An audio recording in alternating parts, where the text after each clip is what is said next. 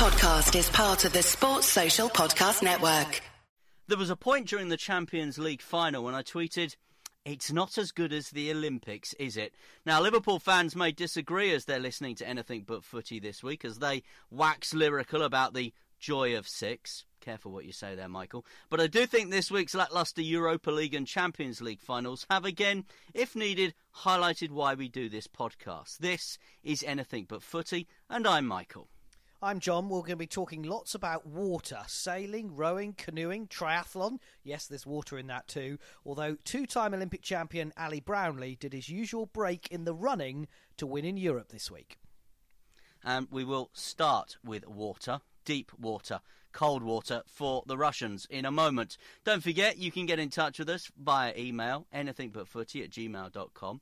You can tweet us, anythingbutf. You can get in touch with us on Facebook, on Instagram and on YouTube. And we do love to read and hear your comments. And as I said, we'll start with deep water. And the Russians, the Russian athletes in particular, could be facing another Olympic ban. I don't know whether you've seen the Sunday Times Insight investigation this week, but they have made some allegations that Russia's top athletics officials have overseen the forgery of documents to cover up a doping offence by high jumper Danil Lysenko. Now, he was the world indoor high jump champion in 2018, you may recall, in London at the London Stadium, formerly known as the Olympic Stadium, of course. He won a silver medal at the World Championships in 2017. He was hotly tipped to win a gold medal at Tokyo 2020. I think it's very unlikely we'll see him now because the Russian Athletics Federation are alleged to have conspired to help him avoid a ban for failing to inform drugs testers about his whereabouts last year.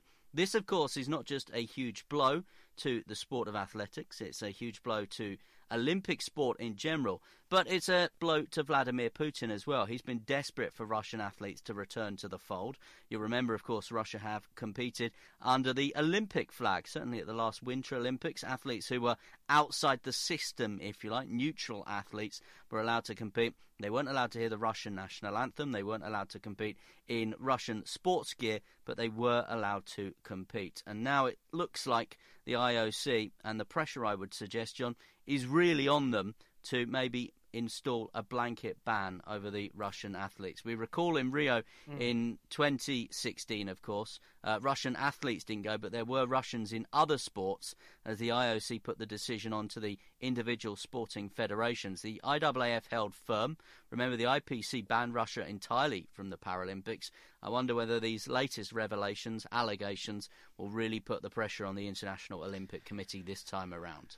I think it's interesting, Michael, because there were reports around yesterday, and it did kind of raise my eyebrow when I first saw it, that Russian media were reporting that the Russian Athletics Federation would be reinstated at the next IAAF meeting, and that's up for debate in Monaco at the next meeting. And then I actually realised why, because as you rightly say, some brilliant reporting from the Sunday Times Insight team. Well done to Jonathan Calvert and George Arbuthnot, who've put this article together and really got the question marks over the Russian Athletics Federation once again.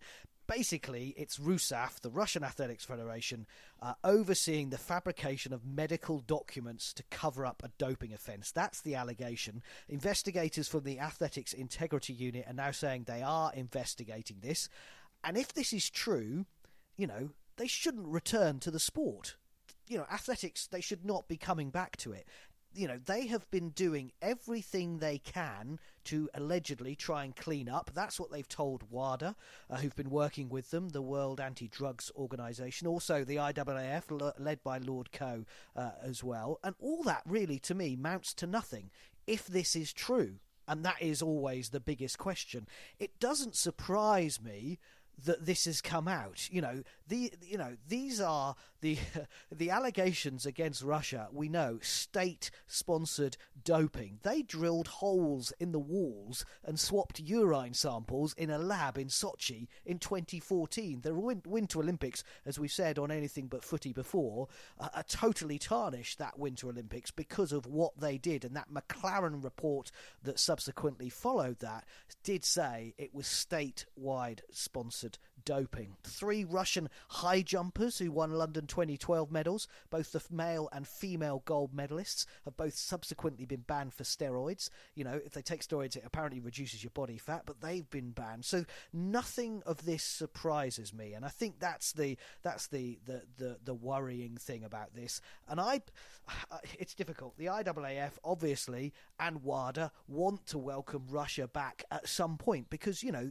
this is a country, a nation, a state that obviously is a huge athletics history, and they want to be part of it, but they just can't do it, it appears, without cheating. So are we going to miss them?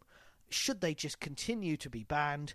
I would say the IAAF needs to stand firm on this and continue with this ban, particularly while this investigation from the AIU is going on. I will say that RUSAF denies any of this. They say there's been no cover-up. An athlete, Lysenko, as you rightly said, won that silver in 2017 in London, said false stories being spread about this case.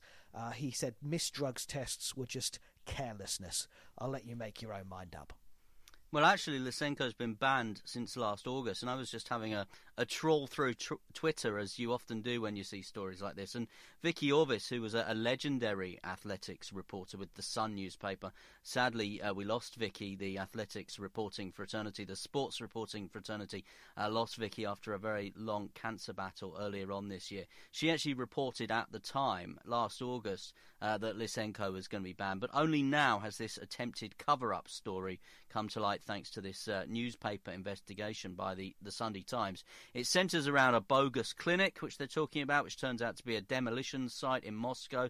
Fake doctors, it's alleged, fabricated paperwork to suggest that Lysenko was too ill to provide his location. And I agree with you. I think the IAAF need to remain firm here, and I think the IOC need to be firm and firmer as well. That McLaren report that you mentioned, it talked about a 4-year state-run doping program across the vast majority of the 28 Olympic sports. And Russian, and before Russia, Soviet athletes and the system have been cheating Olympians out of medals for generations. This goes back years and years and years. This goes back to before the Iron Curtain. It's something that's happening now. It's something that's happening today. And the IOC, if they want to keep the integrity of their event, and we've both been to a couple of Olympic Games, lots of people, millions of people around the world have watched Olympic Games. Do they trust what they have seen? If the IOC are not firm here, they will not trust what they see next time around in Tokyo. And I just don't think they'll do it, though, Michael. I mean, if you're not going to do it for 4 years of state-sponsored doping across all of those sports in that McLaren report, why are you going to do it in one athletics integrity unit investigation? That's my, I want them to do it. I totally agree with what you're saying. I just can't see them doing it. And I think the appetite to do it is not there often between the sports and the athletes. You know, I've sat in press conferences ahead of things like the anniversary games in London.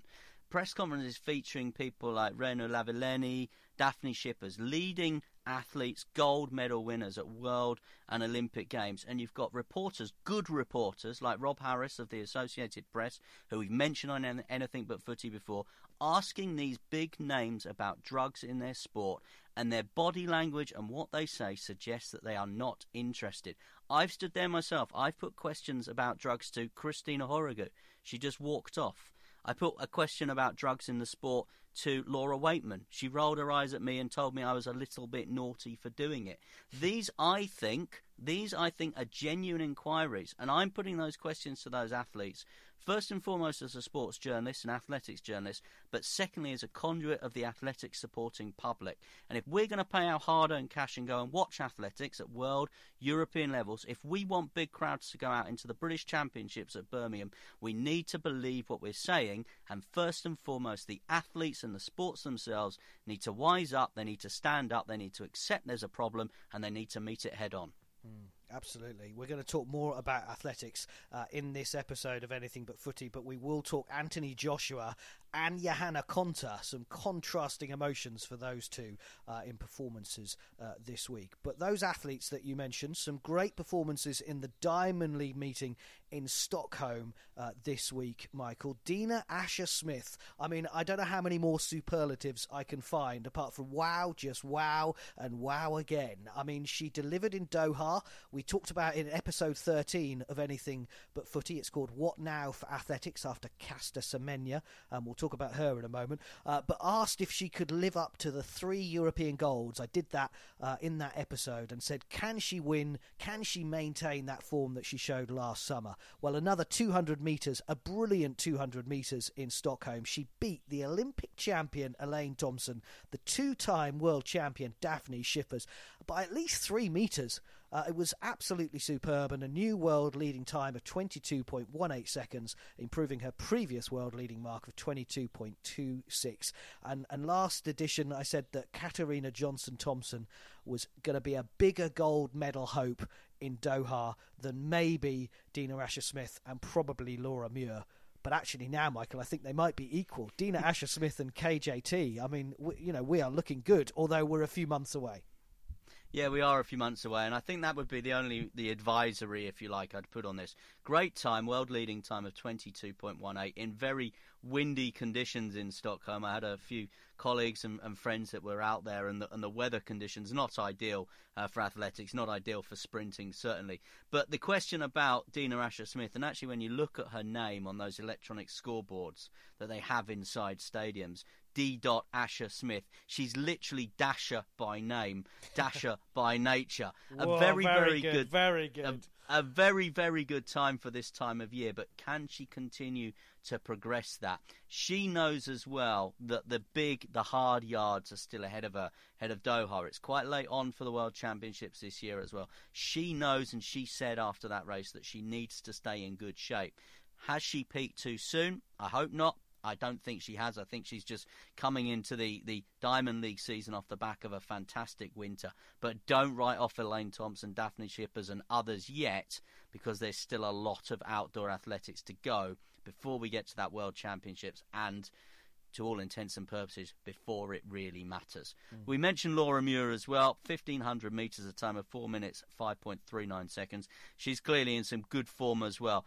And also a mention for Elish McColgan, who came 7th in the 5,000 metres after finding out her house had been burgled. The burglars stole medals and jewellery. And I think when you look at her mindset, when she's been told that information on that start line in Stockholm, 7th is a pretty reasonable performance when all is said and done and considered. And it's very much, isn't it, the ladies of British athletics, the women of British athletics that are leading the way at the moment. They are very much the best medal hopes. If you look at potential medals outside of the relays in Doha, you're looking at Dina Asher-Smith, Laura Muir, Katarina Johnson-Thompson, struggling maybe to come up with one of the men to get at the top or even on that podium as a solo individual athlete. Quick word on McColgan, as you say, and also Melissa Courtney, because some good news was because they finished 7th and 8th in the 5,000 metres, they both qualified for Doha.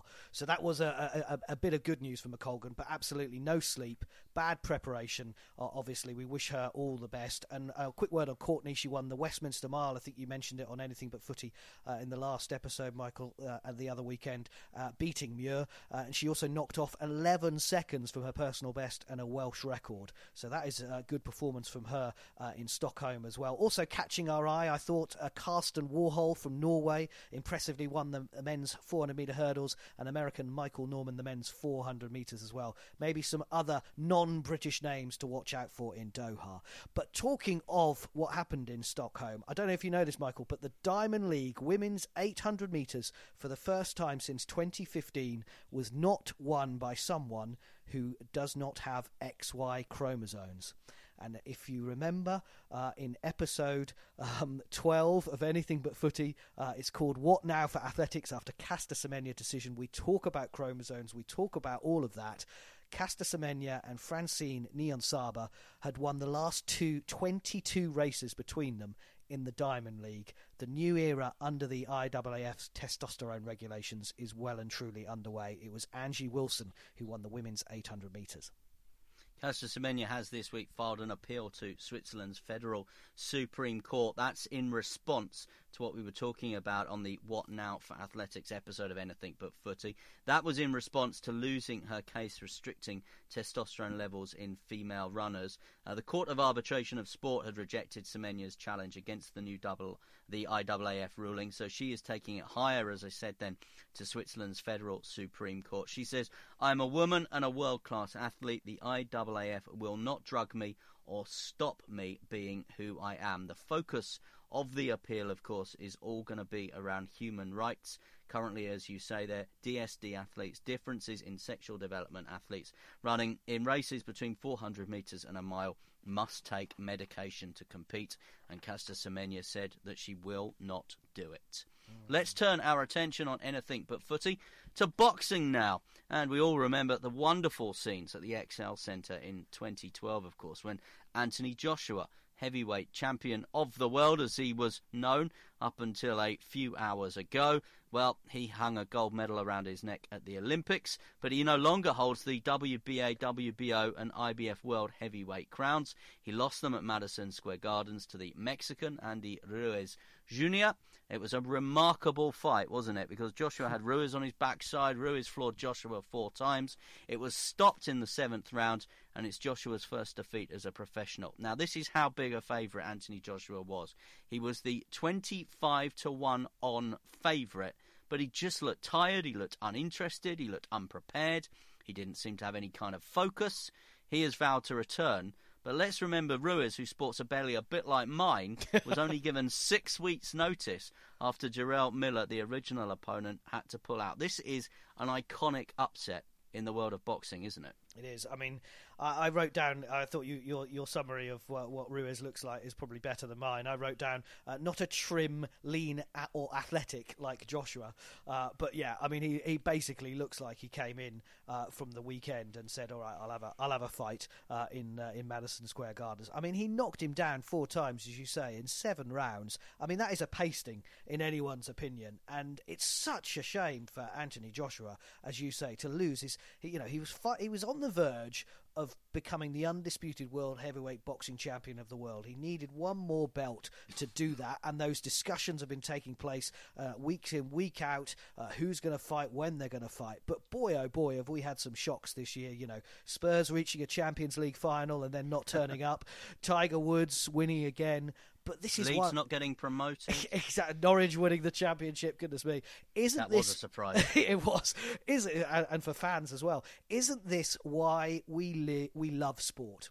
Because it's so unpredictable, because this didn't get any coverage, hardly any coverage in the build-up. You know, this weekend, as we've been saying, we've got all this that we're talking about. We're talking about the Diamond League, we're talking about the Russian athletics, we're talking about Jana Konta and the French Open, the European Rowing Championships, all that. We had the Derby as well in horse racing. We've got the Cricket World Cup going on. This fight was a big fight. It had hardly any coverage, and that's mainly because everyone assumed that Joshua was going to go and win it. Now, I think the big question, as you rightly says, is can he come back? He wants to come back. He will. He didn't go to the press conference after, apparently, which I thought was a bit unlike him, to be fair. But, you know, he said he's determined to get those belts back, and he described this as a minor setback. He's had a lot of support from fellow sportsmen and women on Twitter saying, you'll come back. It was just one of those things. Even Tyson Fury said that these things happen in sport. It's time to go again. You've got to dust yourself down and do that. And I thought, actually, I'm not a massive fan of Tyson Fury, but I thought that was actually quite the right thing for him to do, and the message for him in to Joshua. A rematch in London by the end of the year. But, you know, you get a chance in sport, don't you, sometimes to make amends for things? I think maybe this is his one chance to go, right, I'm going to learn from this, and I'm never going to put myself in that position again. And I just think maybe he took the foot off the gas in his preparation, wasn't focused, as I said correctly, thought because Ruiz, I mean, you only had to look at him and think, you know, he is no match for Anthony Joshua. And maybe Anthony Joshua, a bit like a Premier League team, if you like, you get drawn against a non-league side, in the FA Cup, maybe at the non-league side's ground, who think they just need to turn up to win it. Maybe Anthony Joshua had that kind of mindset. I'll tell you who's pretty happy this morning, probably. Promoter Eddie Hearn will be pretty happy because there will be so much interest in that rematch in London that you talk about that will potentially be happening later this year. The purse for that will be unbelievable, and you know that the people behind the fighters will be making a serious amount of dough off the back of that. And Ruiz will be pretty happy as well, because I'm sure after last night's fight and with this probable rematch, that just sets him up for life. I'm mindful of a couple of other names in boxing. Hasim Rahman, who was again an unlikely winner when beating Lennox Lewis in 2001. And I remember James Buster Douglas beating Mike Tyson back in 1990 when no one was expected ever to beat Mike Tyson. And I think we put Ruiz now in that kind of category. He went there, Madison Square Garden. He did the job. He did the job on Anthony Joshua. He'll now get that opportunity for that probable rematch. And I know Anthony Joshua was a 25-1 on favourite last night, but I would make Joshua the hot, hot favourite again in that rematch as well. Good luck to him, mate. I mean, he needs to focus. I mean, that's the thing, isn't it? Yeah. And I think he just needs probably just to reset himself a little bit. And we've talked, haven't we, on previous episodes about athletes sometimes having to reset themselves. And I think this is probably just one of those moments in his career where he just needs to take stock of where he is, maybe the lifestyle he's living, the preparation he's making ahead of these big fights, and think, if I want to be one of those real, real greats, if I want to be a legendary, legendary name where there's been plenty of legendary names in heavyweight boxing, then maybe just next time I need to do things slightly different. So from Madison Square Garden, an iconic sporting venue, to the French Open and Paris, and another iconic sporting venue, of course, Roland Garros. And John, I know you've been watching quite a lot of Jo Konta, who's made it into the quarterfinals of the French Open. She beat the 23rd seed, Donna Vekic, 6-2, 6-4, the British number one, and she's now aiming to become the first Briton to reach the semi-finals since Jo Durie did it in 1983. I'm going to say that I didn't realise Jo Durie was that good.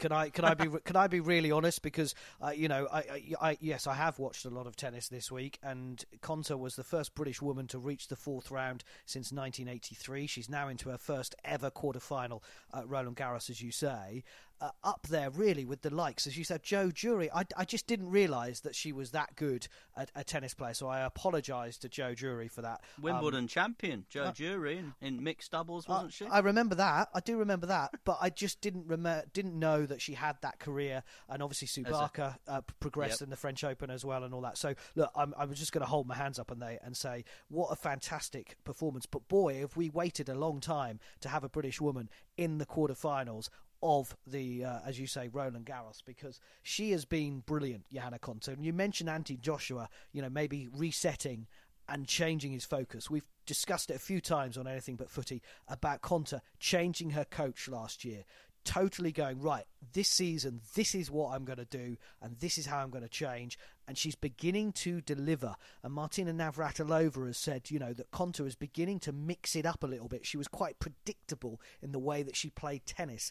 And Navratilova, one of the greatest ever, obviously, saying that, Konta has learnt from that since the change of coach, and she's mixing it up and she's doing that. And actually, the two of the points that gave her victory today, as you rightly say, in hour and 24 minutes against Donna Vekic, were two drop shots. One to win a game and break the serve, and won the next to where she was trying to hold and serve for the match. So she's beginning to mix it up. She was full of smiles, Michael, from beginning to end. Absolutely loved playing on the big courts in Paris, and it really was one of the hottest days of Roland Garros so far. Really, really warm, and she was out early at 11 o'clock in the morning UK time. And you just think, with Serena Williams out, Pliskova out, Wimbledon champion Angelique Kerber out, world number one Naomi Osaka saying, she's won the last two Grand Slams, don't forget, the US Open and the Australian. Are they coming to get you, Michael? Just don't know.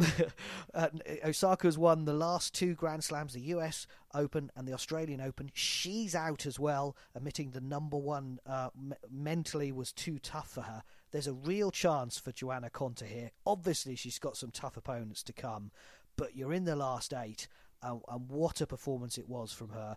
And I tell you what has been a joy as well, watching it, is watching it on free-to-air television, which is great. It's on ITV4. I know Eurosport are covering it as well, but it's refreshing coverage. It's just what I want from tennis. Just really clear commentary. It's a different mix of commentators, not smug, if you know what I mean, if you ever watch Wimbledon. I do know what you mean. And they just do the analysis. At the end of the day, you tune in at 8 or 8:30 at night, you see the last bit of live play, then there's considered analysis between John Inverdale and an expert. It could be Jim Courier, it could be Mark Petchy, it could be Annabel Cross, Sam Smith, it could be anyone. No gimmicks, just what was good, what was bad, and who's going to win. And look, ITV4 have said, basically, they're there for the tennis and nothing else. And what I get so frustrated about with Wimbledon is the BBC are trying too hard to appeal to the non-tennis fan. And then, frankly, they annoy both tennis fans and the non-tennis fans of Wimbledon. And they're in a no-win situation. And why on earth ever John Inverdale was dropped from Wimbledon as he was, I will never know. It's been a joy watching that French Open. And I hope Johanna Konta goes on and does what she did at Wimbledon a couple of years ago and reaches at least the semi-finals. And let's hope for even more. Yeah, well, Johanna Konta has been on an upward trajectory this year. She's done really well for Great Britain in the Federation Cup. She's reached finals on clay in Morocco and Rome. Never won a main draw match at Roland Garros before, but going great guns in Paris. And I echo your sentiments about John Inverdale, who's stepped down from BBC Radio this year as well after expertly anchoring Cheltenham, I think for around about quarter of a century, his last Cheltenham Festival in the horse racing this year as well. He's not been involved in the golf coverage. I wonder whether he'll turn up or probably not for the Open Golf, which I always think he's excellent at as well. Yeah, I echo your sentiments, your comments about John Inverdale, a broadcaster who I've always really rated. Just one thing about Johanna Konta, though. As good as she is, do you think she will ever come around to liking me again? Never. Reason I never in a million years. The reason I mention this is we interviewed her, I think both of us separately interviewed her ahead of the Olympics in Rio, and she was world ranked 13th at the time and seeded 10th. And I said to her in an interview question, I went, Johanna, you're seeded in the top 15. She went, no, I'm seeded in the top 10. I said, apologies. I mean, you're world ranked in the top 15, aren't you? She went, no, I'm world ranked in the top 13. And the interview kind of went downhill from that moment on, really. I do say, though, it's karma, because 4 years before that, I was in the early hours of the morning at Team GB House, where Laura Robson and Andy Murray were brought in for some interviews with some non-rights holders and some newspapers and people like that. After he won, of course, his gold medal in the individual, and he won a medal, of course, with Laura Robson in the mixed doubles as well. And the reporter who interviewed Andy Murray just before me congratulated him on his silver and his bronze. And Andy's picture at the time was an absolute picture. And he went, no, a gold and a silver. And I thought to myself as I giggled internally, well, I'm glad that never happened to me. And 4 years later, something very similar, of course, happened to me with Johanna Konta in Rio. Anyway, that's just a little aside on... It's a great story, and I tell you what, when we interview her again, we'll remind her of that, and hopefully, as I say, she might be a champion. Just a very quick word on the French Open, because as you can tell, I'm a bit of a fan. Obviously, the men's draw, you've still got Nadal, you've still got Federer, you've still got Djokovic. They're all cruising through, but watch out for Stan Wawrinka. He beat Tsitsipas of Greece today, 5 hours, 8 minutes. He's a former champion, of course. He won the final set 8-6. He now faces fellow Swiss star Federer in the quarterfinals. That will be one to watch. And he could just cause a bit of an upset at the French Open this year. And Johanna, if you're listening, and we'll probably tweet you into this, so you may well download it and give us a listen. Come on a future podcast, and I promise I'll do my homework better next time. In the rest of the world of Olympic and Paralympic sport this week, in the world of sailing, British Sailing have named 17 athletes for the Tokyo 2020 test event. The team is headlined, if you like, by Rio gold medalist Giles Scott and Hannah Mills. Staying on the water, and a big 12 month for British rowing, as we've been talking about. 10 finalists reached the European Championships in Lucerne. 1 gold, 2 silvers, Schippers won bronze is what they came away with. The headlines, the men's four won gold ahead of Poland and Germany by 2 seconds. Pete Reid, Andy Triggs-Hodge, Tom James and Alex Gregory. No, they're not the team. They still hold the fastest time ever set in Lucerne in 2012, if anyone's interested. But well done to Sholto Carnegie, Rory Gibbs, Matt Rossiter and Ollie Cook. They are the men's European champions in rowing. Great news for them. And then a couple of silvers shows the strength in depth, according to Brendan Purcell, the British Rowing Director of Performance.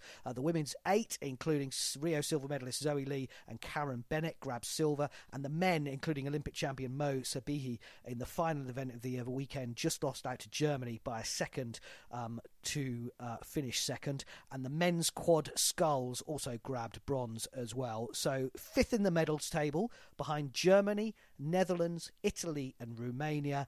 And it's on to the World Rowing Championships at the end of August. A big year to come for the British rowing team to see if they can reach the heady heights of British rowers past at Olympic level. Staying on the water, to borrow John's segue, canoeing. Liam Heath has won gold at the Canoe Sprint World Cup event in Germany, making it back-to-back World Cup wins, and the World Canoeing Championships are approaching. Meanwhile, John Schofield raced in British colours for the final time.